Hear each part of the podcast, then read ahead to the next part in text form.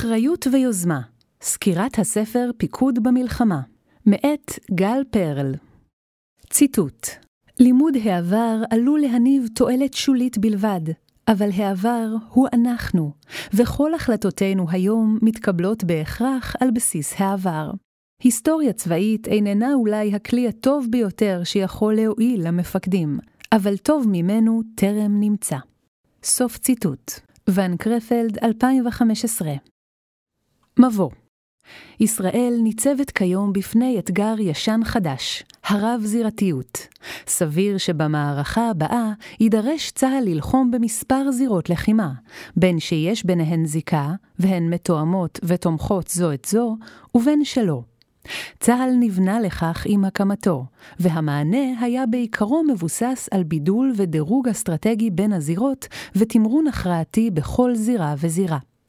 מאז מלחמת לבנון הראשונה, לחמה ישראל בשורה של מערכות חד-זירתיות קצרות יחסית.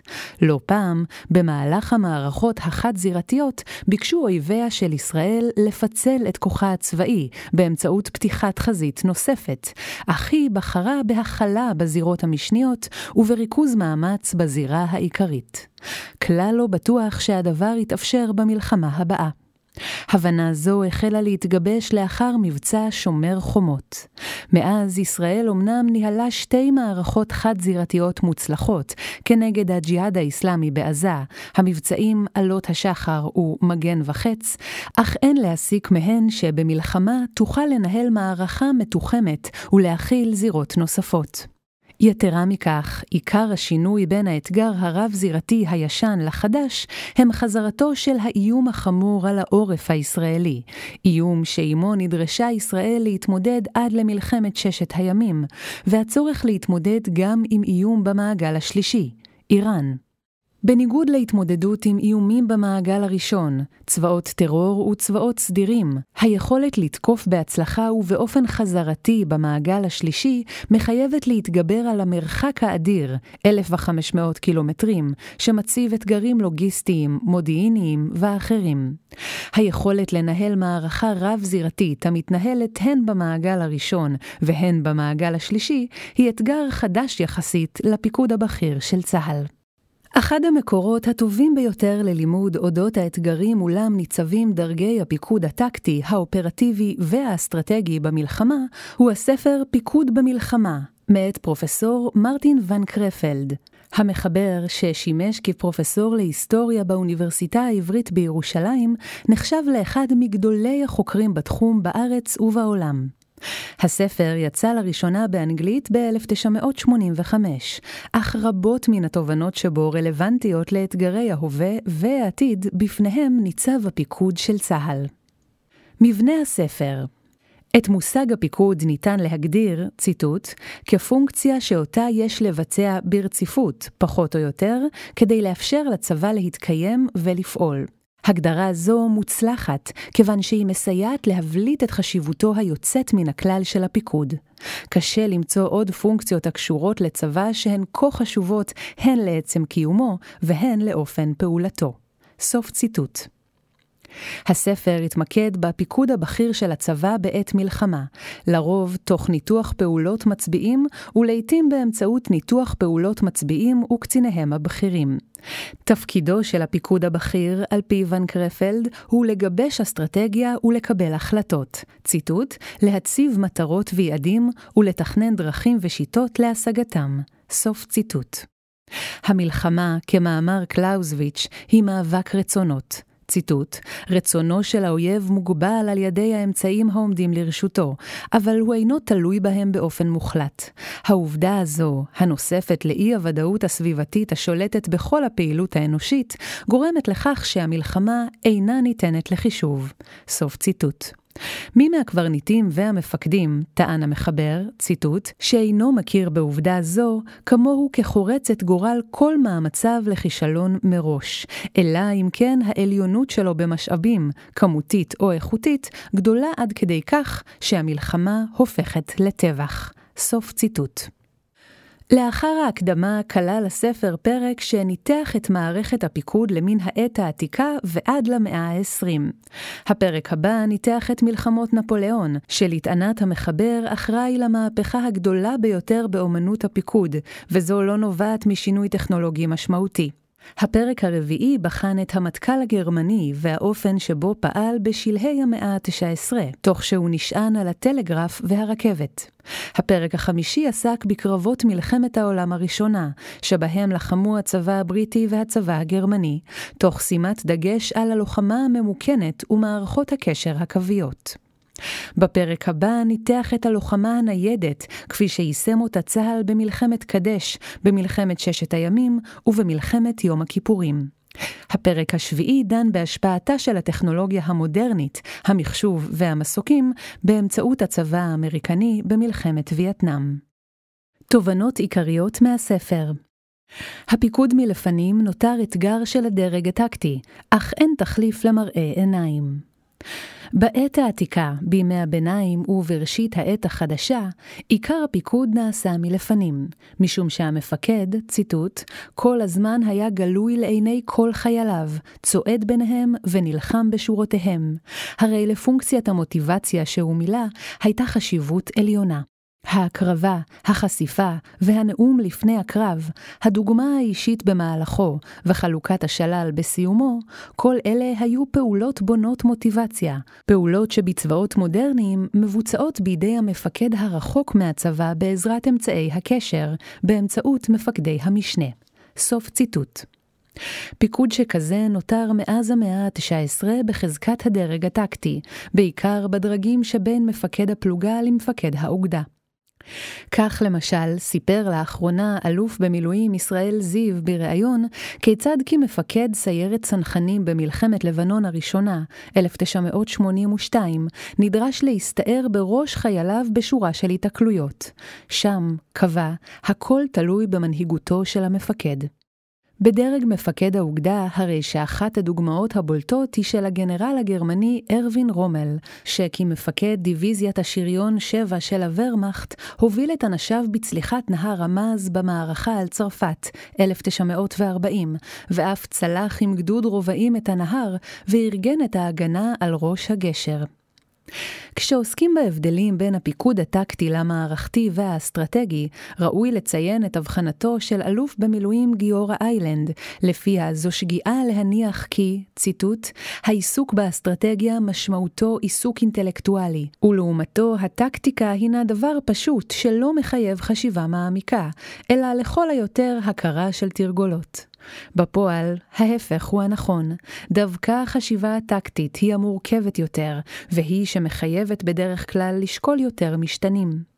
נוסף על כך, המפקד ברמה הטקטית הנמוכה צריך לדעת לקבל החלטות מורכבות בתוך דקות או שניות, במצב של אי-ודאות קשה, כאשר הוא עצמו עייף ונמצא בסכנת חיים מיידית. סוף ציטוט. ון קרפלד ציטט את הרמטכ"ל הגרמני, אלפרד פון שליפן, שתיאר בטרם מלחמת העולם הראשונה את האופן שבו יפעל הפיקוד הבכיר המודרני. ציטוט: מפקד העתיד יתמקם רחוק יותר בעורף, בבית ובו משרדים מרווחים, במקום בו ניתן להתקין את ציוד הטלגרף, הטלפון והאלחוט. שיירות של משאיות ומכוניות, מותאמות לנסיעות הארוכות ביותר, ימתינו בסמוך לפקודת התנועה. שם, על כיסא נוח, מאחורי שולחן גדול, יישב אלכסנדר המודרני, וישקיף על שדה הקרב כולו על גבי המפה שלפניו. משם יעביר לפקודיו בטלפון מסרים מעודדים, ויקבל את הדוחות ממפקדי הארמיות והגייסות, ומבלוני תצפית וספינות אוויר, אשר יצפו על האויב לאורך כל קו החזית, וידווחו על עמדותיו ותנועותיו. סוף ציטוט. התחזית שלו נשמעה אז כמדע בדיוני, אך כבר במלחמת העולם הראשונה התברר שצדק. עם זאת, אמר למחבר אלוף פיקוד הדרום, ישעיהו גביש, כי במלחמת ששת הימים ביקר תכופות את פקודיו, מאחר ו, ציטוט, אין תחליף למבט ישיר בעיני הפקוד שלך ולהקשבה לטון הדיבור שלו. סוף ציטוט. מכאן שעל אף האפשרויות הטמונות במערכות השליטה והבקרה המתקדמות, הן אינן תחליף למראה עיניים ולמגע רציף עם המתרחש בשדה הקרב. המחבר לא ביקש להטיף כנגד השימוש במערכות מתקדמות טכנולוגית לשליטה ובקרה, אלא לציין כי לרוב, ציטוט, הגורם החשוב ביותר אינו סוג החומרה הזמינה, אלא אופן השימוש בה, במיוחד מכיוון שיתרון טכנולוגי מכריע הוא מצרך נדיר למדי, ותופעה זמנית בהכרח. סוף ציטוט. הניצחונות במלחמה תלויים לרוב פחות, ציטוט, בטכנולוגיה העדיפה, ויותר בהבנת המגבלות של כל טכנולוגיה נתונה, ובמציאת דרך להתגבר על כל אלה. יתרה מכך, כפי שגילו הישראלים במלחמות 1973 ו-1982, התלות בטכנולוגיה מביאה בהכרח לפגיעות שכל אויב אינטליגנטי עשוי לנצל במהירות. סוף ציטוט. מיקום המפקד, דילמות ומתחים. קיסר צרפת, נפוליאון בונפרט, היה, כהגדרת ון קרפלד, ציטוט, רב אומן בכל הקשור באומנות המלחמה. סוף ציטוט, וידע, כפי שהעיד על עצמו, לקלוט במבט חטוף את האפשרויות הגלומות בשטח. הדבר בא לידי ביטוי כבר בקרב הראשון בו לחם, כקצין תותחנים צעיר במצור על טולון, 1793. אז הבין מיד שתפיסת שטח מפתח ששלט על העיר, תאפשר להציב בו תותחים, ולפגוע בספינות הצי הבריטי שבנמל, ובכך להכריע את המערכה, והוביל באומץ כוח חי"ר שהסתער על המבצר הבריטי שהחזיק בשטח וכבש אותו. דוגמה בולטת אחרת היא קרב אוסטרליץ, 1805. בניגוד למרבית המצביעים לפניו ולאחריו, הוא חתר לקרבות הכרעה, משום שבהם יכול היה להביא לידי ביטוי את מערכת הפיקוד שלו ואת כישרונותיו הייחודיים. נפוליאון, טען ון קרפלד, ארגן וביזר את צבאו כך שחלקיו השונים, מפקדי גייסות וארמיות, יוכלו לפעול באופן עצמאי לתקופה מוגבלת, ולהתמודד עם אי-ודאות ברמה גבוהה יותר. כדי לחזק את רכיב השליטה בצבאו, הוא נשען על משקפת מכוונת, שורה של קצינים שעליהם הטיל לאסוף מידע שמותאם לצרכיו הספציפיים, ולהעביר הוראות ומידע לגייסות. נפוליאון אמנם פיקד מלפנים, אך התמקם כל העת במקום בו חשב, כפי שמלמדים גם בצה"ל, שישיג את מירב ההשפעה. רבות מהשיטות של נפוליאון נותרו רלוונטיות גם שנים קדימה.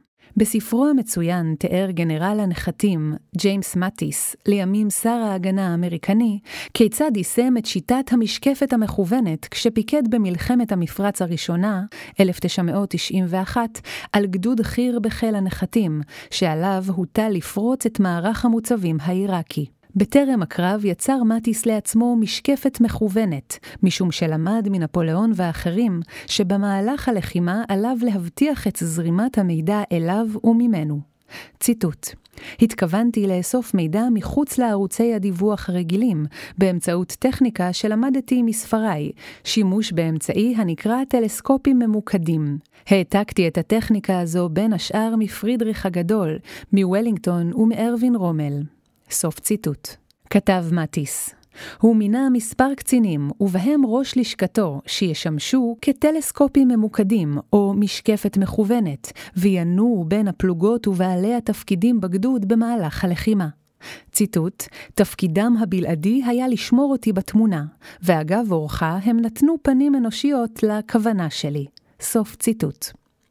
ב-24 בפברואר 1991 החלה המתקפה הקרקעית. לאחר שהארטילריה והסיוע האווירי פגעו ברצועת ההגנה העיראקית הראשונה, וכוחות נחתים הבקיעו את קו המוצבים, הוטל על גדוד הנחתים של מטיס צוות קרב גדודי שכלל כוחות חי"ר ממוכן ושריון, להבקיע דרך רצועת ההגנה השנייה. בהמשך הלחימה, כתב, העביר את השליטה על הגדוד לקצין מטה. ציטוט, על מנת שאעבור לפקד מלפנים על ההתקפה הגדודית. סוף ציטוט. הוא עשה כן משום שהבין שאף שהמקום הטוב ביותר לשלוט ממנו הוא מאחור, הרי שהמקום הטוב ביותר לפקד הוא מלפנים. האתגר הוא במציאת האיזון הנכון בין השניים. היעד נכבש במהירות בסיוע אש מטוסי קרב. זוהי, כאמור, דוגמה של פיקוד מלפנים בלחימה ברמה הטקטית. כשעוסקים בפיקוד בכיר, הרי שהתחזית של שליפן נותרה נכונה. ברירת השליטה ההפוכה וסכנותיה אלוף במילואים ישראל זיו, ראש אמ"ץ לשעבר, ציין לאחרונה שבעיה גדולה בצבא היא נושא הפיקוד והשליטה, וכיצד מקנים לדרגים נמוכים יותר סמכות ויכולת לקבל ההחלטות.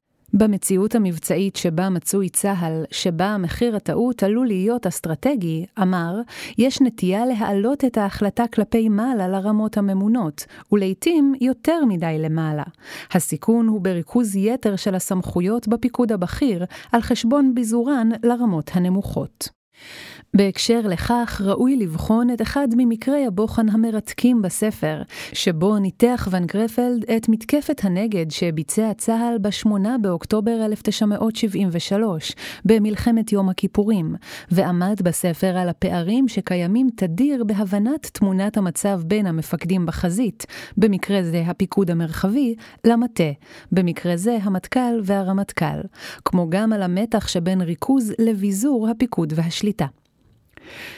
צה"ל לחם אז במלחמה רב-זירתית בשתי חזיתות, ברמת הגולן ובחצי האי סיני.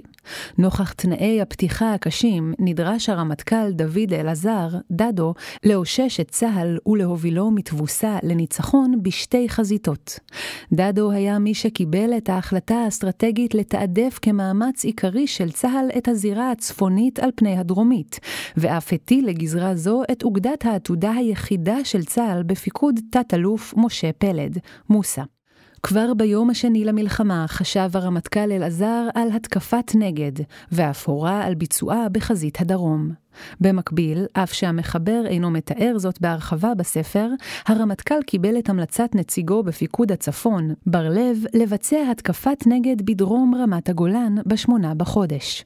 ציטוט: זו הייתה סטייה ברורה מהתורה הצה"לית, לפיה אין אפשרות להנחית שתי מתקפות בו בזמן בשתי חזיתות. סוף ציטוט. ון קרפלד תיאר בפירוט את מערכת הלחצים שבה פעל הרמטכ"ל, את חוסר האמון שהיה לו במפקד פיקוד הדרום, כמו גם את חוסר האמון של מפקדי האוגדות, אברהם אדן ואריאל שרון במפקד הפיקוד, ואת הפערים בין הדרגים בהבנת המציאות בשטח. בצה"ל של אז, כתב, הייתה מקובלת שיטת פיקוד שכונתה ברירת השליטה, שנועדה לאפשר עצמאות למפקדים, ובמקביל לאפשר לרמה הממונה להתערב בכל שלב. השיטה, ציטוט, הצריכה מצוינות אצל המפקדים הזוטרים, וחשוב מכך, אמון הדדי בינם לבין הממונים עליהם. סוף ציטוט. הרמטכ"ל אלעזר, טען ון קרפלד, התעקש לפקד על מתקפת הנגד בדרום במה שהמחבר כינה ברירת שליטה הפוכה, ולהחזיק בידיו את הסמכות לאשר את המהלכים החשובים בה. בנוסף, לא הייתה בידו משקפת מכוונת, כלומר, קצינים שלו שיאספו לו מידע ישיר ובלתי תלוי. היה זה אולי היום השחור ביותר בתולדות צה"ל, והוא היה רווי ליקויים וכישלונות בפיקוד הדרום. כשלים בתיאום ובהבנה בין הפיקוד הבכיר לדרגים בשטח הביא לכך שהמתקפה, שהייתה אמורה להיות מהלך דו-אוגדתי, הסתכמה בהסתערות של שני גדודי שריון לעבר הצבא המצרי בתעלה. במקביל, שלא כמו בדרום, פיקוד הצפון פעל כגוף מתואם, ואוגדותיו, 146 בפיקוד פלד ו-210 בפיקוד אלוף דן לנר, יצאו למתקפה מתואמת בדרום רמת הגולן, ובמרכזה, בעוד שאוגדה 36 בפיקוד תת-אלוף רפאל איתן, בלמה בצפון הרמה.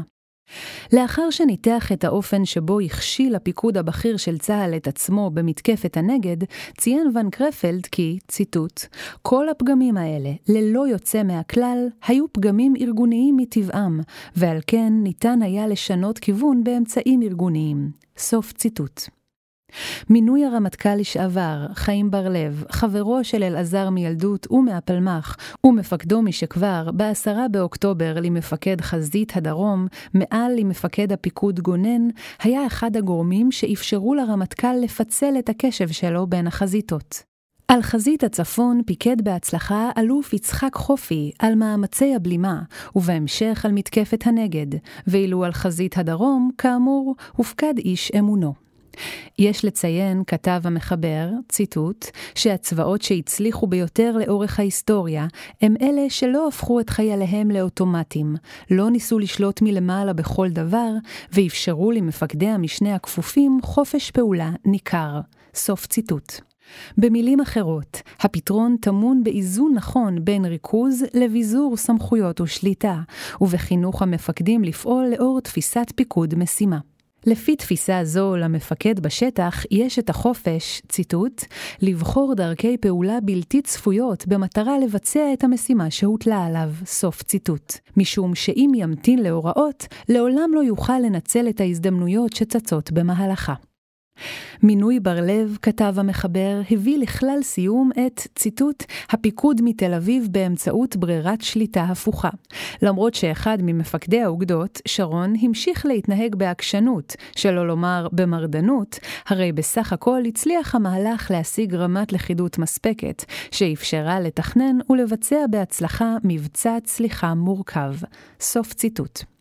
מבצע הצליחה הצליח לא מעט בזכות מפקד האוגדה העקשן, שרון, שהיה האיש הנכון במקום הנכון, ובזכות חופש הפעולה שאפשרו לו מפקדיו, בר-לב ואלעזר. האתגר מולו ניצב צה"ל כיום, בדמות המלחמה הרב-זירתית, יביא את המטכ"ל לאותה דילמה של ריכוז מול ביזור השליטה.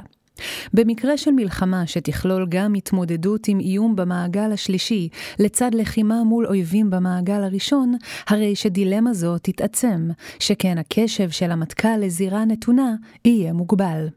הדבר יחייב את הרמטכ"ל לסמוך על מפקדי הפיקודים שיפקדו על הלחימה בחזיתות שעליהן הם מופקדים, ולתכלל את זירת המלחמה כולה. אלו בתורם חייבים לסמוך על מפקדי השדה, שידבקו במשימה לאור המטרה, וידעו לנצל את ההזדמנויות שצצות בשדה הקרב. בהמשך לכך ציין לאחרונה הרמטכ"ל הרצי הלוי כי במוקד התוכנית הרב-שנתית שבכוונתו לגבש יעמוד גם העיסוק בתרבות מבצעית של פיקוד משימה, ובתמצית באחריות ויוזמה.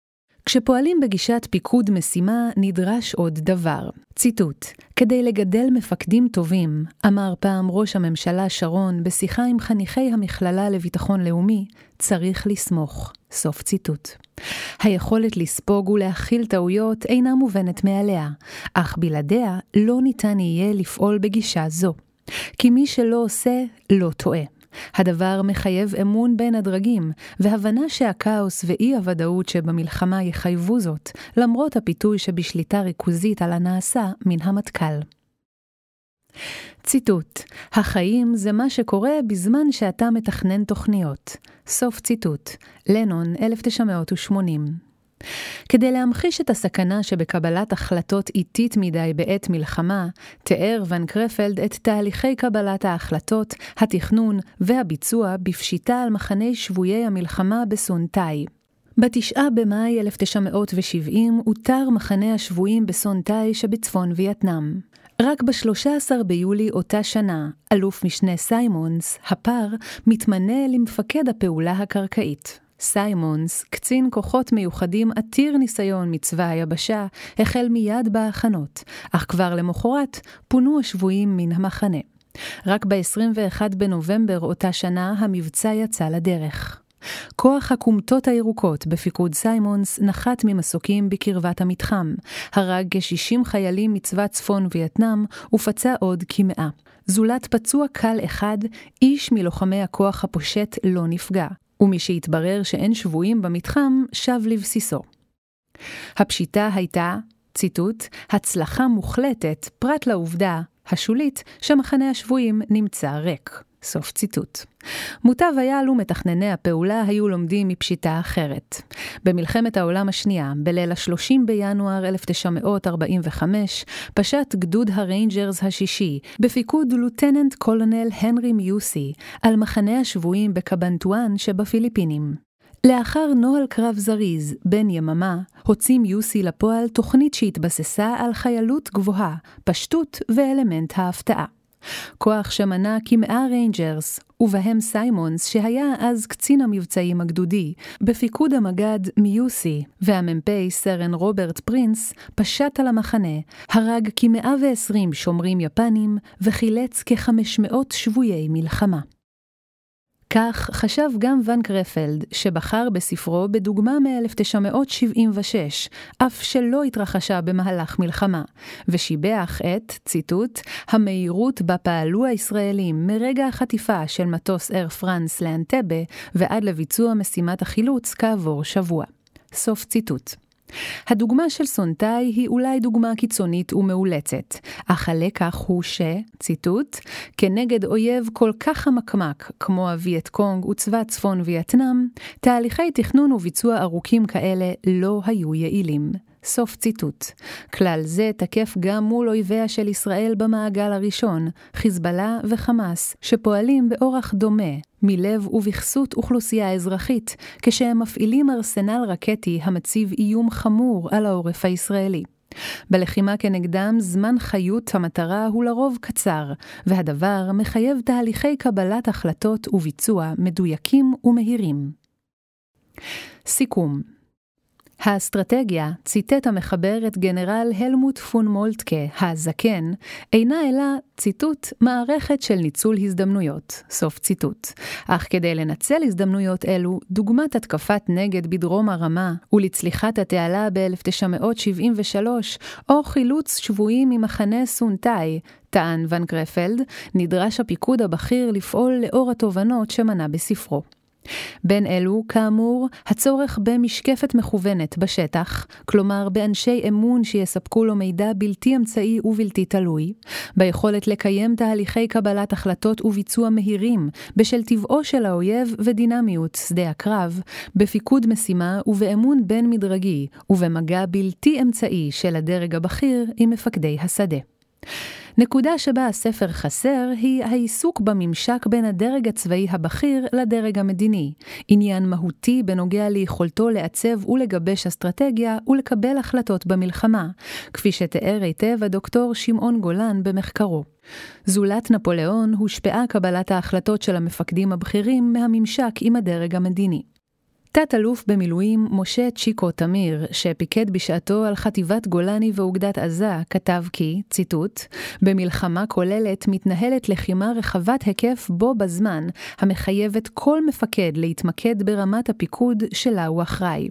האינטנסיביות שבה מתנהלת הלחימה אינה מאפשרת התערבות של מפקד בכיר באופן ביצוע המשימה של יחידות המשנה שלו, ולכן אופי הפיקוד הוא מבוזר ומעודד חופש מחשבה ויוזמה בקרב המפקדים.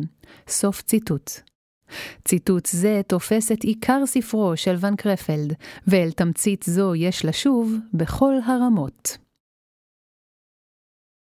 המחבר מודה לתת-אלוף במילואים דוקטור מאיר פינקל, אלוף משנה במילואים בועז זלמנוביץ', אלוף משנה במילואים ג', דוקטור עידו הכט, סגן אלוף דוקטור איתי חיימיניס ודוקטור אייל ברלוביץ', על הערותיהם הטובות למאמר.